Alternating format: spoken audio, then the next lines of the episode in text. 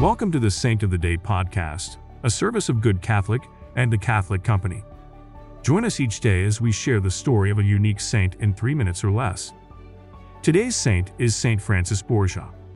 Saint Francis Borgia, who lived from 1510 to 1572, was born in Spain to a noble family, the son of a duke.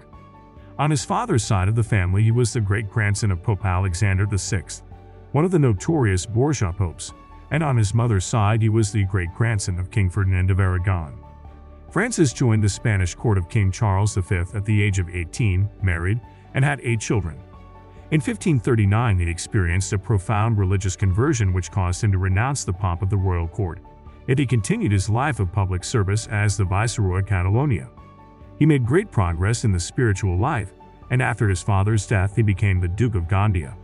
He built a university and invited the newly founded Society of Jesus to work in his duchy.